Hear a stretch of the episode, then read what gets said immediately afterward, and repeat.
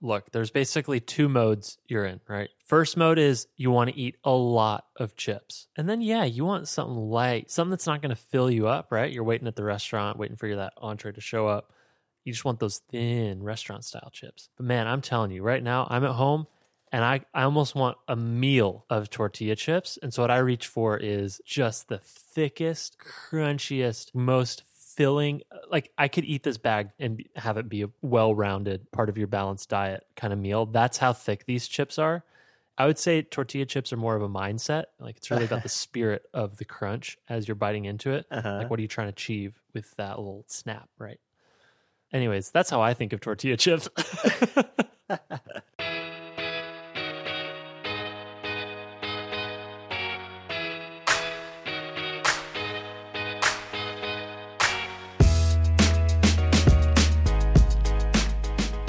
Welcome to episode 423, the uh, ultimate episode of 2021. I'm Brian Lovin. And I'm Marshall Bock. Welcome back for another episode. Not the penultimate, which I think is what you're trying to say at first there, but yeah, truly the ultimate episode. The ultimate, 2021. yeah. We didn't get to demarcate the penultimate one. It, it happened. It's already gone. It, was the last episode. Yeah. But this is the ultimate. You got a head canon it, yeah. It is fun to say penultimate though. Like I know, I know. It's such a fun word. You know, the first time I ever learned that word was with uh, Lemony Snicket's A Series of Unfortunate Events. And I think one of the books was titled, like, The Penultimate Peril or something. And I remember as a child, I didn't know what penultimate meant, but I knew that ultimate was a cool word. So penultimate was like a cooler version of the word ultimate. But then I learned it means next, like not ultimate. yeah, or- or- slightly or less pers- ultimate. preceding the ultimate. So Uh-huh. the meaning of the word is actually less interesting than the sound the word makes as it escapes your mouth. So, Mhm, mhm. anyways, uh, yeah. So, gang, we're gonna take a little bit of time off. We're gonna head into the holidays. Marshall is on vacation. We pulled him off the couch to record this app. yeah. and You bastard. yeah. I'm going to be on a mix of uh, driving and taking a little bit of time away from the desk as well myself. So this is it. This is our last step for the year. Uh, hope you enjoy it. Let's should we just jump in? Let's dive in. All right. Well, this ultimate episode of Design Details is brought to you by Extremely ultimate. Triple XL. Uh, brought to you by Patreon. Patreon is hiring product designers in San Francisco and New York City. Look, we are heading into the new year. You know what that means. New year, new, New you. you. You're looking for a new job, even if it's just that little itch in the back of your head. You're like, I want 2022 to be big, clean start, fresh slate, mixing up my words. Look, Patreon, uh, they're hiring, and there has never been a better time to get in on the ground floor of really exciting new technologies and opportunities to build products for people who make money on the internet. So we use Patreon. We've been using it for years. We love it. We will continue using Patreon. And what they need the most help with right now is someone to come in and lead the design for building tools for creators. Creators like us, podcasters, writers, filmmakers, and so much more. In fact, Patreon today supports more than 250,000 creators who collectively have 8 million patrons. They're currently paying out more than 100 million smackaroos every single month to creators. I mean, just totally dominating the creator economy, dare we say.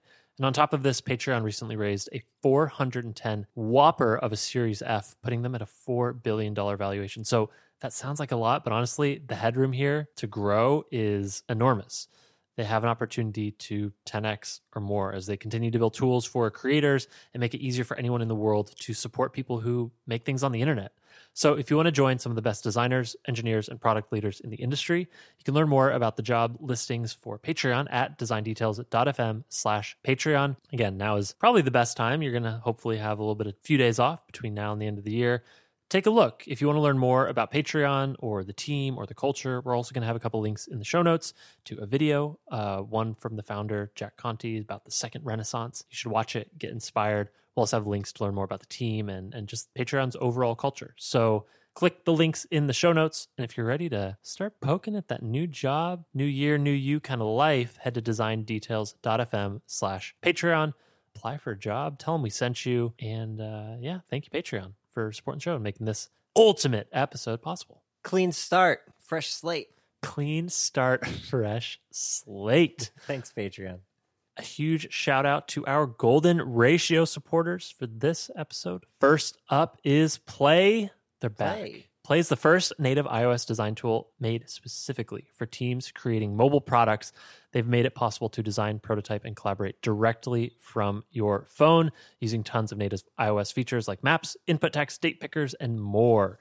You can download Play from the App Store, and the first 25 people who click the link in our show notes get that full access invite.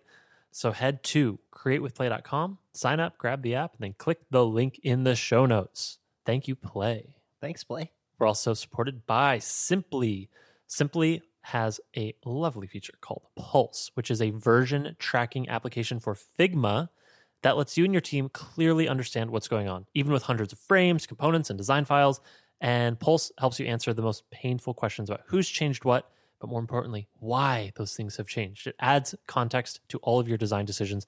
You can learn more about Pulse in the Figma community or head to sympli.io at S-Y-M-P-L-I.io. Thanks, Sympli. We also have some new VIPs this week. Hey. Healthy little group of uh, very important pixels to head into the holidays with. So huge shout outs to Sean McGuigan, Aislinn Kelly, Pateri Tilika, Eric, Katie Chen, Gabe De La Mora. Ooh, De La Mora. But I want De La as my interspersed middle name. I don't know Yeah. how, if, if that's technically a middle name, but Gabe De La Mora. That is beautiful. Brian De La Lovin. Brian of the Lovin. Yeah. I love it. Jonathan, Sonder Kalmus, Y Chen, and last but not least, Miranda Lemmer. Thank you all Nice. for uh, supporting the show. Welcome to the Yeah, fam. welcome in. Be sure to catch your first sidebar this week and start digging into that backlog of sidebars. If you didn't know, we're a listener supported podcast, which means that every week, folks like you make this show possible for us to record and, and create every single week, week over week, for uh, seven years running. That happens on Patreon at patreon.com slash design details. On there, we have a special supporter only RSS feed that contains bonus episodes, double apps every week. We call those bonus episodes the sidebar. Sidebar, sidebar. Extra listener question, extra juicy design topic.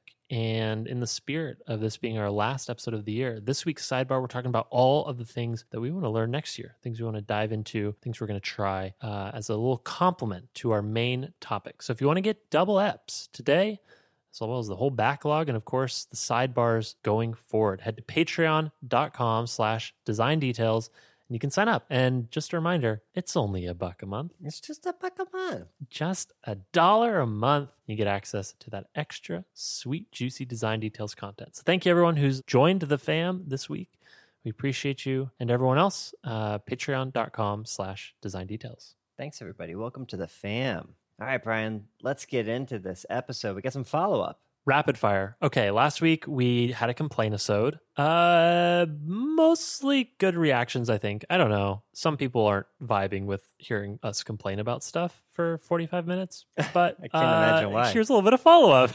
here's a few more things to complain about. Uh kick us off. All right. I, of course, I thought of some things afterwards. So, Naturally. first one I thought of the two finger edge swipe on trackpads to bring in the notification center on Mac Mhm. OS. Great Mhm. feature. I trigger it on accident all the time, especially in Logic, like trying to scroll really far horizontally across a, a long Mhm. audio waveform, right? I'll, Yeah. I'll be throwing it, throwing it, and then accidentally pull the edge in, like, ah, shit, and have to like swipe it back Yeah. out and then continue doing what I was doing. Happens relatively frequently, even in Figma, scrolling around the canvas. Yeah. You know you can turn that off, right? I know, but I like it when I want it. it just happens sometimes when I don't want it. But I want it sometimes. But I want it.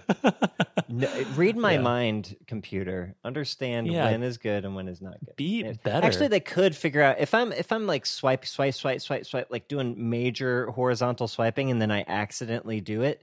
They should figure out like, okay, you did three or four successful horizontal scrolls before this happened. You might not have wanted it to happen. They- could figure it out. Fair enough. Anyways, that's my first one. So the second one, I don't know if you've tried to reorder widgets on iOS when you put them into a stack. No. Uh, not a stack specifically, but I do know that reordering widgets on iOS is a hilarious exercise in watching stuff move to places that you would have never expect them to move. Oh to. yeah, the, So- the home screen that's well trodden territory. Like pe- people have complained about that plenty. I'm talking about when you drop a widget on top of another widget, and then you want to reorder those widgets within the stack. It used to be, I think, when they first introduced this in 14, there was a, you tap and the card would flip around, and there'd be a vertical list with draggy handles that you could reorder. Now it's a visual thing where you have to tap and hold and drag the widgets around, but the window that the widgets live in is just a little bit larger than the widget, so you end up dragging it out of the window Uh-huh. world container all the time, or and the, they don't Mhm. respect the edge very well, so you have to drag it really far. That the distance between too far and not far enough is really small, and sometimes they don't pop around where you want them to. It's like almost unusable. So, anyways, yeah, widget reordering within a stack on iOS. All right, fair enough. Uh, third one, swiping in. I I think Gabe, friend of the pod, has complained about this before. The swipe into the camera from the lock screen on iOS. So swipe right to left, you end up in the camera. But if you swipe left to right, once you're in the camera, you can't get back you can't out. go back. Yeah. Yeah. that's annoying. Yeah. Yep, that's a thing that seems like it would be intuitive to leave the same way you came in, but the door locks Mhm. behind you. Sorry, you gotta go out through Mhm. that other door. You gotta swipe up from the Mhm. bottom. Yeah, that's a good one. We got actually got a couple more on Twitter as well. We got a tweet from Graham Connell who says to pile onto the complaint episode, animations that take way too long drives me nuts. Like a hover animation that takes a full second to complete. I'm thinking I'm thinking 300 milliseconds max. Obviously, it depends on the context. It Yeah. depends, but mostly for like interaction Depends stuff. on the distance traveled, all that stuff. Yeah, but yeah, yeah, for the yeah, most yeah. part, But yeah, generally, like- 250 is pretty good. 250 300 i think th- 300 is what i kind of type by default for some reason that number's in my brain but uh anything faster feels particularly snappy and it gets to the point where it's almost hard to tell that there's an animation but Yeah, it all depends on the curve too, right? Like, you know, the Mhm, duration is just mhm. one part of that feel. true true true Anyways, agree though. we also had another tweet from antonia peck who says complain episode apps not having dark mode ahem figma yeah yeah, Yeah. that'd be nice Yeah. I think there's plugins. No? someone made yeah someone Oh, made one But it doesn't work anymore. That's right. Yeah, someone made one a yeah, while I think ago it and got, it discontinued. Yeah. Yeah. Antonia continues Electron apps that suck all the RAM. Yeah, that one's interesting. Everyone hates Electron apps for this reason, and more and more apps are launching as Electron apps, but also computers are getting more and more powerful. I don't know. This feels like software just discovers it has more space to, to fill and will fill it. So this feels like a never ending race of just using as many resources as possible. So I think I agree with you on that. Uh, services that are US only. Yeah, I guess I can't say I understand that, except obviously when traveling abroad and then you hit, you cannot use the service. You're like, but I bought it in Yeah. the country that, yeah, I mean, living in San Like- Francisco is like the epicenter of the epicenter, where it's like yeah. any new thing is going to happen here first. We get access Mhm. to it, even if it ends up failing. We get to check it out. Yeah. All right. Last thing mentioned in this tweet is everything is now subscription based. Yeah. Uh, subscription models the name of the game these days. It's definitely that stuff adds up. Two, three bucks at a time times twenty services. Yeah, there's your monthly budget. Yeah, just a buck a month, Um, Brian. Just a buck. Come on, just a buck a month amongst alongside all the other buck a month subscriptions. Yeah, yeah. Just, just Yeah, uh, deal. add this straw to the back of that camel. It'll, it'll be fine. Yeah, what could go wrong? Uh, I had one other little bit of follow up too, Marshall, and I kind of went crazy on mine. Well, not super crazy. I just wrote a quick blog post about it. iMessage spam. Man, I am just getting so much spam via text these days. And so I wrote a blog post that says, Dear Apple, please fix iMessage spam. But really, my only complaint, like they have all of the primitives to deal with it. My only complaint is it is incredibly tap intensive to block a contact and delete a conversation. It takes about 12 taps to block a sender and delete that conversation that they just sent you. And I think there's a way to get it down to three, which is basically, I ended up just screenshotting. I was like, oh, I'm going to do an unsolicited redesign of iMessage. I was like, you know what? Actually, Instagram, Messenger, Twitter, like all these other messaging services have pretty much solved this, or at least rallied around common patterns that we can just learn from. So I scrapped the unsolicited redesign mostly because I'm lazy, but also because I could just take screenshots and have it communicate my point. But basically, I think iMessage should have a new feature for unknown contacts when they send you that first message, and you have the option to block slash report delete or approve and accept that message into your inbox anyways that's my last complaint episode follow-up Cool. Good complaints, Brian. So now we're going to have a All right. compliment episode, right? No? Oh, okay. no you know what we actually thought about doing that but we remembered i think it was episode 414 we did memorable software moments and i feel like that was us ranting not ranting lavishing for an hour about our favorite delightful little details in, in the software that we use so hopefully that's a counterweight to us complaining for an hour all right let's continue main topic time marshall it's the end of the year at least for us this is the ultimate episode for 2021. And I thought it might be fun if we just recap a little bit. Specifically, what are things that stand out for you this year that you learned or or skills you picked up or, or just things that you feel like you improved upon this year? Then in the sidebar, we can maybe be a little bit more forward looking and talk about, okay, well, these are the things that I picked up this year. Here's what we want to try next year in 2022 obviously accounting for the fact New Year's resolutions can be flaky, things will change, no one can predict a pandemic, but maybe we can be a little bit forward looking in in the sidebar and think ahead. So I can kick us off since I've I've teed us up. The first thing that I wrote down for me this year was I feel like 2021 was the year that I really dove headfirst into design advising slash angel investing and I've never done it really before, but I kind of jumped in and started working with a ton of companies. It really started around January, February, but by March or April, I was working with more companies than really I had time for. In fact, I probably overcommitted here. Uh, so, anyways, I'll I'll have to figure out how to find a better balance next year. But it's been a really really fun year, and I've learned a lot. Specifically, just getting back into working with early stage folks and like revisiting the challenges that designers have when they're the first person at a brand new startup that's unproven is still figuring out how to get customers like just getting to revisit those challenges with people has been really fun. Uh, one of the the interesting things that i've learned is I, I didn't realize just how hungry founders are these days for a designer to come in and really shape the direction of a product. I feel like designers historically at least on twitter like to talk about you know wanting a seat at the table man, there are so many seats open at the table at these early stage companies for people who are willing to take a little bit of a risk and get in and actually sort of flex what they've learned as a designer to change the way the startup is going to be built. And so it's really exciting to see that. Um, almost all of the founders I'm working with, when I ask them about their priorities, it's like, well, of course, we got to grow the business, like make sure we're acquiring customers. And then the next one is we need to hire designers. Like it's incredible just to see how uh, in demand designers are at that stage. You know, I, I've certainly learned a lot, written a little bit about what I've learned, but I think I'm still trying to figure out how to add the most value as an advisor. It's always a little bit of a tricky balance where, you know, you get an hour or two at a time, and I don't want to commit to actually moving pixels so then there's just this weird middle area of how can I actually be useful and kind of where I've rallied around is just more being like a critique partner with those first design hires or helping people find interview screen their first design hire. So anyways, I don't know, maybe I'll, I'll get some more evolution here in the future, but I'm not sure exactly how much I'll do that's new in 2022. Like I think I'd like to keep working with the companies I'm working with, but maybe not put more time in and create more time commitments and next year and maybe switch that time to my own projects. Gotcha. Cool. So yeah, that's my first thing. You want to go? Uh, yeah, we can alternate. All right. Well, uh, this year, 2021, was the first year I spent the entire year doing design system stuff at YouTube. And I, I'd started before that, but it was a lot of like setting up and logistics and getting everything up and running.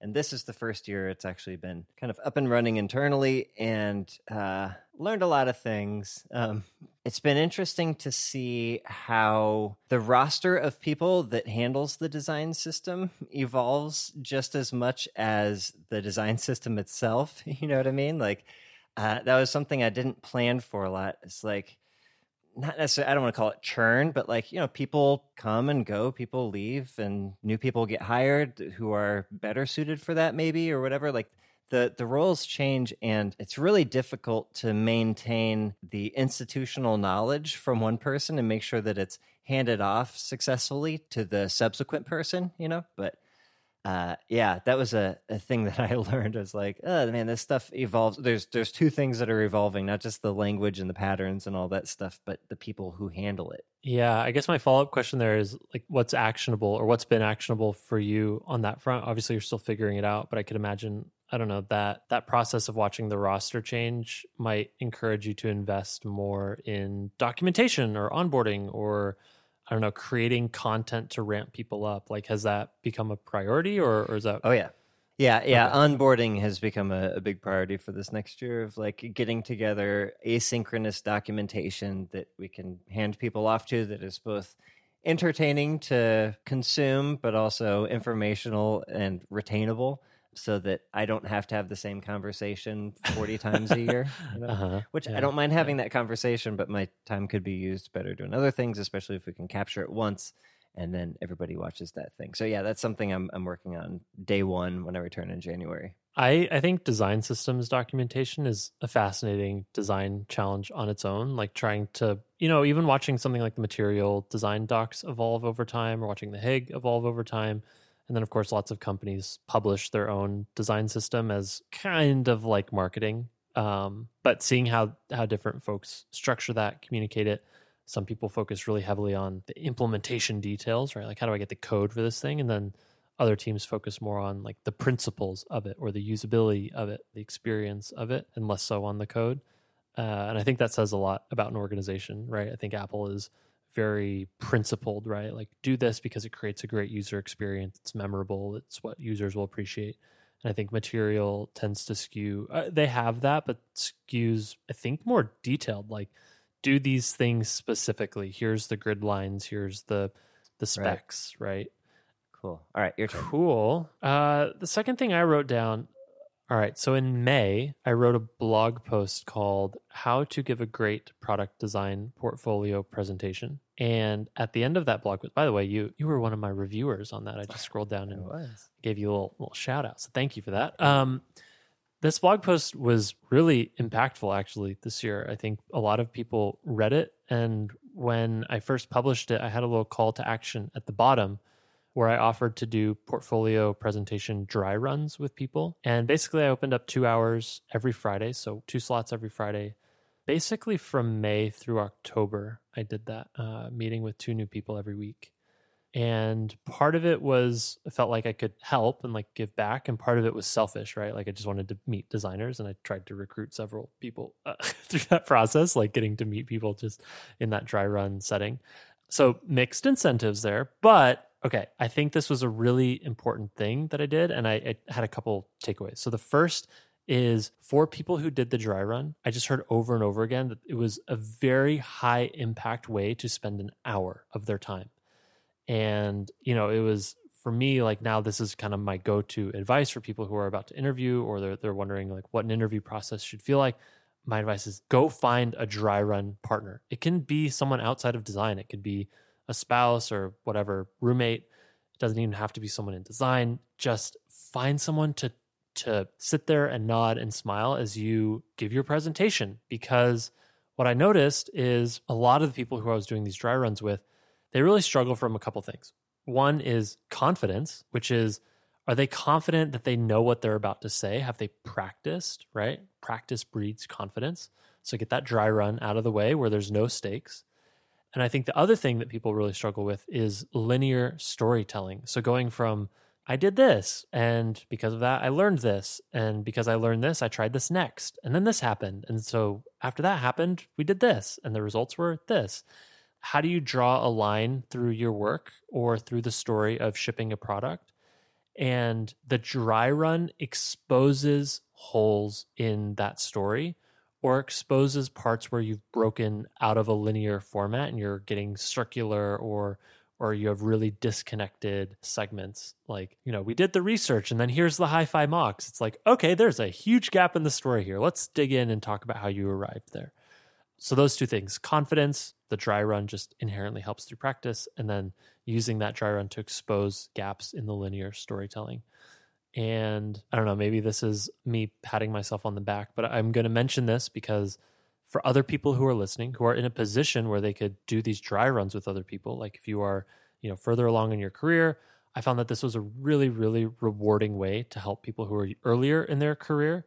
Uh, in fact, there was a couple of moments where I was able to talk people through some salary negotiations, and they ended up getting like five digits of extra base income on their salary, like really meaningful numbers because a lot of people who are new to tech don't realize how crazy the numbers are in tech, especially Bay Area tech. And so you can just talk to people, be like, "Oh, you thought you should be making like 60k?" Yeah, like, "No, you should you should be making like six figures, right?" And having them take that back and actually get it was it felt good. And I only say this to encourage other people who are in that position like this feels really good. So if you have a couple hours a week, felt like this is a really high impact way to spend a couple of hours, get to meet some really interesting younger designers who are doing some really cool work. Like several of them have kept in touch. Several people I, I in fact, was DMing with today and yesterday. Um, yeah, this was a really big highlight of my 2021. So portfolio dry runs. Who would have thought? Yeah. Well, me. I mean, that's pretty obviously a cool thing. yeah, cool thing before the cool things. Yeah.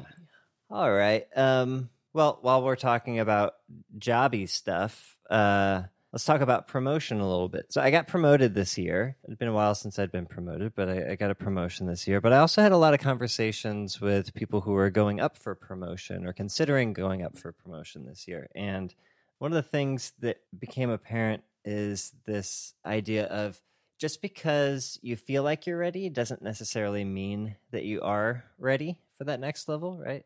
Um, just because you want it doesn't necessarily mean you deserve it.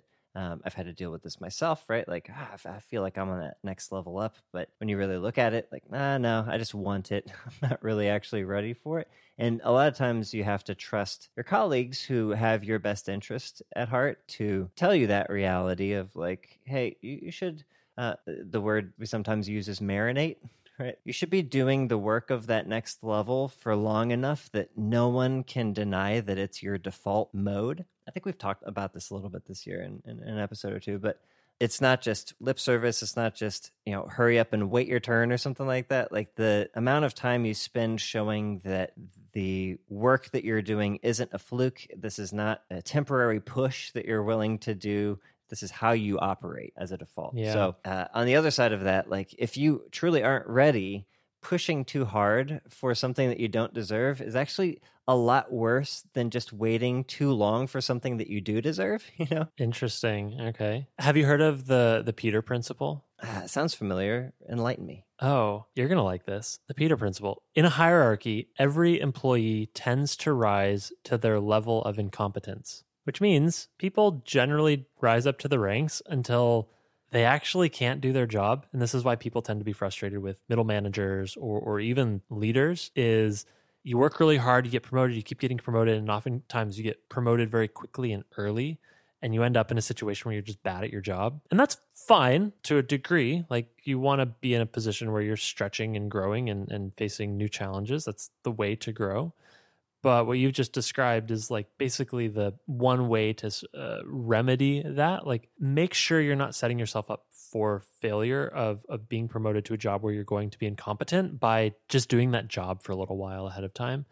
And the problem I think is people can feel like they've been stuck there too long, right? Like that's maybe up to organizational taste. How long do you let someone marinate in that position? So maybe someone who's been there for three months, they're like, I've been doing it for three months. I deserve the promo. But for a company that thinks longer term, maybe that period is more like one, two, three years, right? Like actually quite a long time between levels.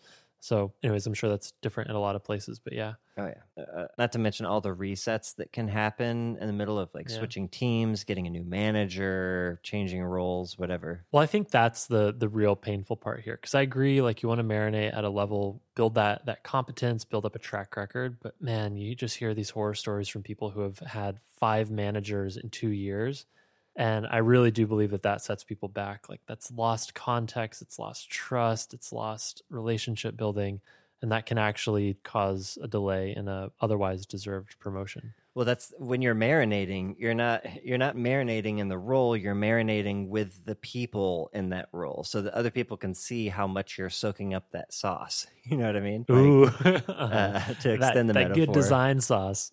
Yeah. yeah, exactly. Like, does that chicken really actually taste like the marinade, or has it just been dipping its toes for a little bit? Man, we're, we're stretching this metaphor, but uh, get the idea of like, w- and when those people leave, new people come in. They're like, "Well, I don't know how long you've been sitting in that marinade for. Like, I don't know. Prove it to me."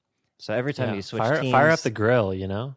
yeah. Meanwhile, you're like, I can't get any more marinated than I have. So yeah, that uh, managers changing, like I said, yeah, switching teams or changing your role. That all of those things will set you back, and that's a bummer. And, and there can also be problems with like managers artificially holding you back because of some spiteful Right. thing for whatever reason. So Right. yeah, but on on the average, in general, that's what I was talking about. All right.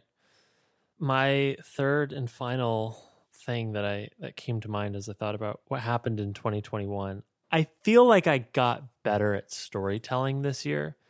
I don't know, Marshall. I've been doing this podcast for years and I feel like we've talked about storytelling over and over and over again. And I've been through several jobs and I understand like conceptually storytelling it's important, you know, have raised money, have pitched investors, have done these things. I feel like I just got better at it this year. Actually, better at it in a way where I was getting feedback from people whose opinions I trust. They're like, "You're really good at storytelling," and I don't know. I guess I'm I'm bragging uh, a little bit, but that was one thing I learned. And I think the reason that I, I got better at it was because I was put into a position where I was acting a little bit more like a team lead. And the only way to get stuff done, to get projects prioritized, or to align priorities across multiple teams where everyone has different opinions about what should be built, was to tell stories. So it's really less that like my storytelling skills. Well, I, they got better, but I think they only got better because I had a lot more shots on goal. If that makes sense. I told lots of stories that ultimately went nowhere. Uh, they failed, but I think that's okay. It was really about the number of shots on goal that helped me arrive at a handful of things that ended up, you know, becoming projects to work on and, and projects to ship. So, how do I distill some actionable advice out of this? I think how you know designers could think about how do they put themselves in situations where they're forced to tell more stories. Part of that, at least at, at GitHub on our team, we have this process called pitching, where anyone on the team can pitch features to build or or projects for the rest of us to work on. And I don't know if every other company has that, but that's one way to to get more shots on goal is pitch ideas. Tell your manager about things you want to work on, and you know maybe nine out of ten are duds, but you get that one one out of ten that's a home run. It's the the repetition, the practice of seeing what gets people excited. What are the the parts that people ask follow up questions on? What where, where do the most interesting conversations happen? I feel like that only happens when you just get more and more practice here. So that's what happened to me this year through a variety of, of circumstances with, with team changes and, and just company priorities changing. So, yeah, storytelling. It's fun. I feel like obviously could just get better and better at it forever. Uh, it's a skill that will never be done, but got a lot of practice this year. Cool story, bro. Cool story. Brian just patting himself on the back. All right. you go. Um, all right, and lastly, um, this is so holistic, Brian. Holistic and wholesome. Marshall. Wholesome, yeah, yeah. Uh, my bullet point for this was everything is design, uh, Mm, which mhm, is mhm. true and sounds kind of pompous, but it's true. Um, dangerously close to everyone is a designer, Well, which is also ooh, true. Hot, hot tamale. Yeah. It's also true. And this is why everyone is a designer, is because everything is design, or at least everything is designed.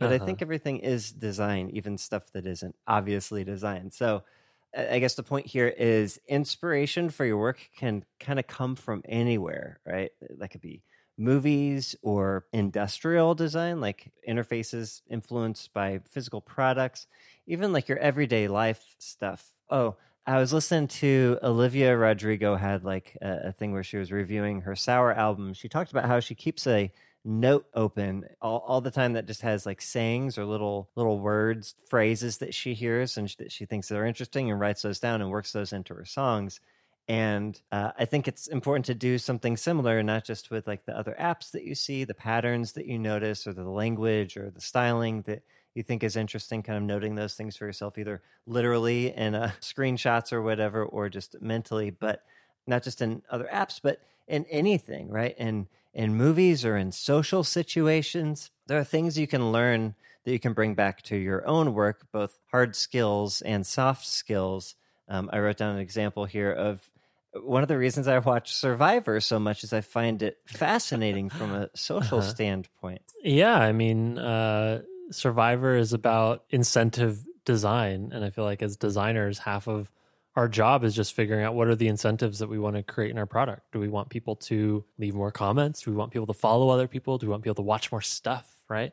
That's incentive design, and you can affect that through interfaces. You can affect it through design systems and and interaction patterns. Like all these things you know whatever incentives you align on is shapes the rest of the product. So you can look at other incentive design systems.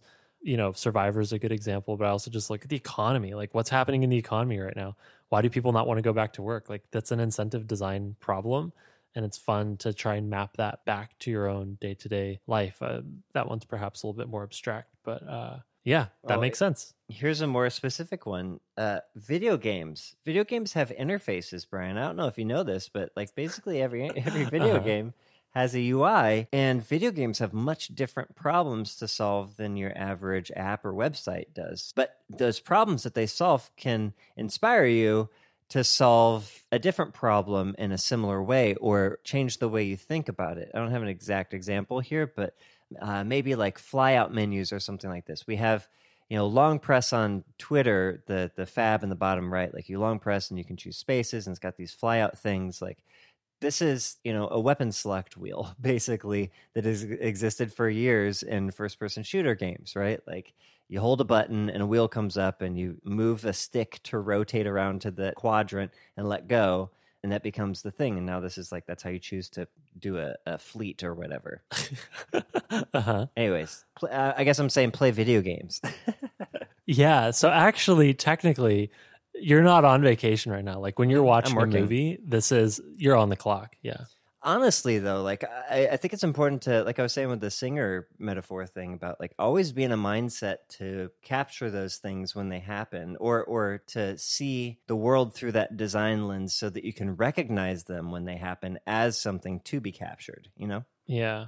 Building on that point, I feel like one thing that has been really hard to be actively aware of, but is incredibly useful for my day to day work, but also just as designers in general. So I, I work on the mobile apps at GitHub, and obviously we're building a lot of features that also exist on the website. And so we have these questions about like when sh- and how should it work on the phone compared to on the computer. And there's a lot of workflows and moments where I reach for my phone and then something in my subconscious is just like, ah, just wait till I'm back on my computer. I'll just do it on my computer. It's faster. And it's a very natural process, right? Like our brains are wired to find the path of least resistance to accomplish some task.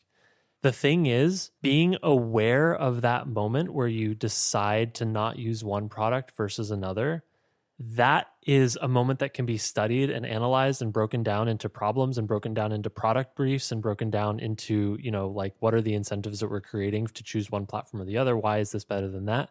And i feel like you know I, I gave the example of how i'm using that to hopefully make the mobile apps better but i think that exists in the world. Why do you reach for safari over firefox? Or why do you reach for I don't know, whatever, this camera over that. Like literally every decision that we're making in life, we're choosing the the better, easier, faster thing. And if you can extract the the design portion of that, I feel like you can bring that back to your home, right? Like I reach for this thing because I really prefer this whatever sidebar layout, or I, I reach for this thing because I think their colors are are more clear. I reach for this thing because they always have helpful labels and, and nice haptics, right? Like but the problem is we absorb all of that context subconsciously. So flipping that from being subconscious to, to conscious which i feel like you have done well with video games and movies right? Like i think one of the criticisms of people you know watching so much television is it's a very passive thing you know the boob tube you're just zoning out. But there is active there can be active participation in these things and and learning like why was that funny? Or uh, you know like why is this show engaging and these other shows are not yeah I- i feel like maybe i do that too much right like no marshall Yeah, okay. yeah, definitely I do it too much apparently. Yeah. Um yeah, I went to a comedy show. I saw Trevor Noah a couple days ago. And the whole time I'm watching, I'm just like listening from like a comedy construction perspective. I'm like thinking about how he wrote the joke and like the words he's using, the timing and the, the body motions he's using. I'm like, I should just be enjoying the comedy, but I'm like Yeah, yeah, yeah. deconstructing At some it as point I'm watching it. Same thing I do with Yeah, movies some and TV shows. And, yeah. Yeah, that's a funny. problem. I can imagine. I can picture Marshall uh, sitting in the crowd, just grim faced with a notepad open. Mm, hmm Interesting, interesting. Uh-huh. Everyone around he's laughing and having a good time. yeah. Uh, yeah. So everything is designed, Brian. Everything is design. That's the ultimate bullet point for the main topic here. All right. Uh, well, this was fun. Thanks for sharing. It uh, was, yeah, yeah. Let us know. Tweet at us. Leave us some comments. What else did you take away from this year? What was memorable or, or interesting? What'd you learn? What'd you accomplish? All right. Well, let's move on to cool things, and then we'll head into the sidebar where we can talk about things we want to work on next year. All right, you go first. Marshall, hopefully this is obvious to people, but I could not come up with a cool thing. Some weeks, you know, we just got to have a cool thing. I'm like, I just didn't do anything cool this week. Like, I didn't try anything new, didn't watch a new show, didn't download a new app. So I'm going through my phone, I'm looking around my computer, any new apps, any new cool websites. Did I read anything interesting? And I just had one of those weeks where, nah, there's nothing new. But I look down as I reach for this bag, the most delicious tortilla chips I've ever had in the world. So, this cool thing will be incredibly, I think, geographically specific because I've only ever seen this brand of tortilla chips in one grocery store in my whole life. And they are called Primavera tortilla chips. Uh, for people who are in San Francisco, I bought these at the Bi-Rite on Divisadero. And how do I even describe these golden, crunchy masterpieces of tortilla chips? Let's just back up a little bit. First of all, I am a tortilla chip connoisseur. I know my shit. I know the good brands from the bad brands. I have my tastes, my preferences, my moods. I know when I want this kind of crunch profile versus that kind of crunch profile, and I can adjust my buying habits accordingly. These Primavera tortilla chips, let me just say this they are not always in stock because this shit sells fast. If you're at Bi-Rite and you see a bag of these, you grab a bag of these. They're like $7 and you get like 20 chips, but they're that good. Why are they that good? Marshall, these things are thick as a goddamn pencil. They're so thick. Number two? crispy, crunchy, salty, oily. Let me read you the ingredients, okay? Stone ground corn, expeller pressed canola oil, sea salt. You know shit's good when there's three ingredients, right? That's the sign. More than 10 ingredients, you get into all the chemicals and all that kind of shit. You're in processed food land. Here, three ingredients, and uh, they're excellent. I've never Googled the brand, don't know anything about it. They are in a pretty plain, nondescript white bag. In fact, there are no nutrition facts on these. So, as far as I know, these are distributed by Bi-Rite, and there's impossible to get anywhere else. Um, so, I guess you could Google them Primavera tortilla chips. Otherwise, for people planning their pilgrimage to San Francisco at some point in the next year, be sure to swing by Bi-Rite and try Primavera tortilla chips. The crunch your mouth deserves. Well done. That's my cool thing. The crunch your mouth deserves. Uh, you, you just made up a Mhm. whole motto for them and everything. That's great. I'm thinking about moving into sales. I, I, I think you have a bright future, Brian. Are you salivating more or less after hearing me describe my cool thing today? I, I have had those and they are very good. The the taste, the salt content, the oil content, very very good. Mhm, mhm. The tasty chip and a good load for a nice hefty salsa bite too. Yeah. Okay. All right. We got to stop talking about chips. Go. Tell me your cool thing. So my cool thing, Actually, wait. You know what? Hang on. Since this is the last episode of the year, we can do whatever we want, right? yeah, I, I'm going to add this in for just dramatic effect. All right. You ready for this? It's going to blow people's minds. do it. Do you hear that? I do. I really hope the heft of that crunch carried through and was preserved in the audio. There you go. I, I don't know that. Can, can we get another one in there? I'll have to beef up the bass in post. It'd be really funny if you could beef up the bass and like put a little electric guitar in the background, like, you know? Uh, Think about it. Yeah, I'll, I'll consider it. All right. Uh, right. Cool thing, Brian. Enough, enough goofing around. Enough goofing around, being silly. Serious design podcast. Serious time. Yeah. I actually have a, a physical product to recommend. And this was a gift. My dad sent me this as one of my Christmas presents. Uh, I don't know if you have a multi tool in the house, Brian. Do you have like a, a tool kit, Brian? Like hammer, Uh, screwdriver, all that stuff? Yeah, I mean, I'm gonna just demonstrate how utterly horrible I am in that uh, department, but I have the IKEA box, uh, their tool set. The orange screwdriver, with the clear top, the orange one with the clear lid. Yeah, Yeah. It- I swear, if ever, I bet every single person listening to this podcast has that. Yeah. Well, uh, one of the things I picked up was a Leatherman like multi tool, which has like pliers and a knife and Phillips head, flathead screwdriver, a bunch of you know, it's like a Swiss Army knife but heavier duty. And the the brand was Leatherman. That was the one that I'd heard of. My dad just sent me a different one. It's by a brand called Gerber. Like the baby food. Yeah, yeah, not the baby food, but uh, yeah, I think it's GerberGear.com. Gerber is really diversifying in, And- yeah, in you know. surprising and unexpected ways. Yeah. both ends of the spectrum, you know. Uh, so the the brand is Gerber. The model that he got me is Truss. It's such a great thing to just have in the junk drawer in your kitchen for like when you need to tighten a screw, cut something really quick, or measure something really quick, or file something down. Like instead of getting out that big ass toolkit it's nice to just have this thing in a drawer that you can whip out. So. I didn't know that he was going to get this for me, but it's it's a really great tool, and I'm I'm happy to have the upgrade. So I figured I'd share it with the pod folks. Again, perfect for the junk drawer. Beautiful. All right. Link in the show notes. All righty. Well, we did it, Brian. We did it. The ultimate episode. Another year of design details in the can. Man, doesn't feel like it's been a year. No, they fly now, man. Well, congrats, I guess. Another year. Enjoy some time off, Marshall. Yeah.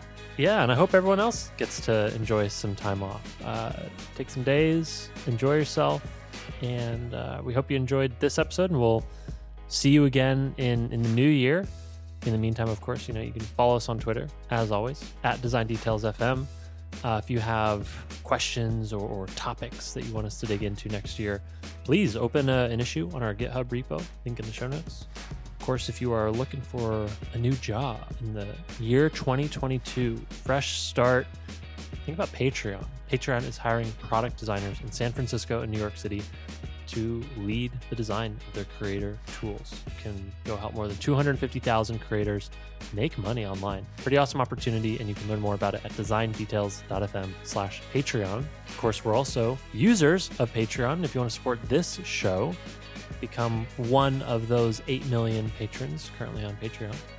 That happens at patreon.com slash design details, where for just a buck a month, Just a buck a month. you can support us and get access to bonus episodes every week via the sidebar. Sidebar, sidebar. So be sure to head over there and grab this week's sidebar where we're going to be talking about some forward looking things, some goals we have for next year. So this has been episode 423, last of 2021. Thank you all for joining us and thanks for a great year of podcasting. Yeah. Hope to see you next year. It's been a wonderful one. Mm-hmm. Happy New Year.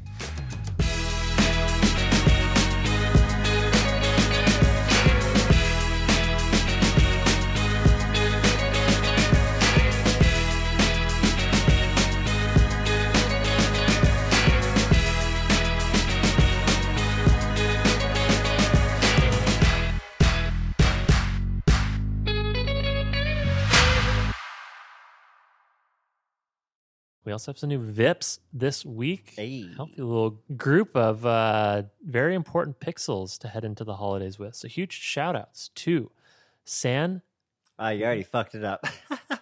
Sean. So It's huge not even shout a out. weird name. It's not even a strange, different name. It's Sean. S E A N. What did I say? Did I say Sam? San. San. Like San. Francisco.